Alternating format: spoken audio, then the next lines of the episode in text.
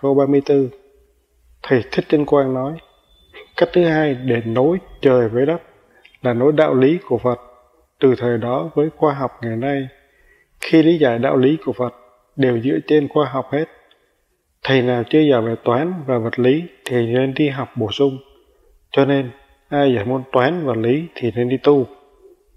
Xin hỏi nhân dân, ý một, thầy này giảng như vậy có đúng không? Ý hai, đạo lý của Phật là gì? Ý ba, thời Đức Phật tại thế được gọi là thời nào? Ý bốn, các nhà khoa học về toán học, vật lý học, nếu đi tu thì có giác ngộ về giải thoát không? Ý năm, một người dù là bình thường hay nhà khoa học gia về toán học, vật lý học, muốn giác ngộ về giải thoát thì cần những gì? Ý một, thầy này giảng tào lao, chứ đúng cái gì?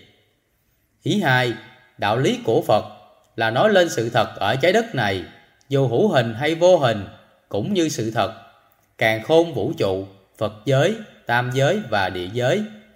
Ý ba, thời Đức Phật tại thế được gọi là thời kỳ thượng pháp, tức giáo pháp của vị Phật trực tiếp nói ra.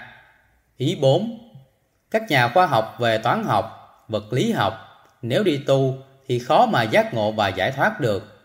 Vì sao? Vì những người này có học thức cao thì kiến chấp của họ càng cao, không thích tu, làm sao giác ngộ và giải thoát được.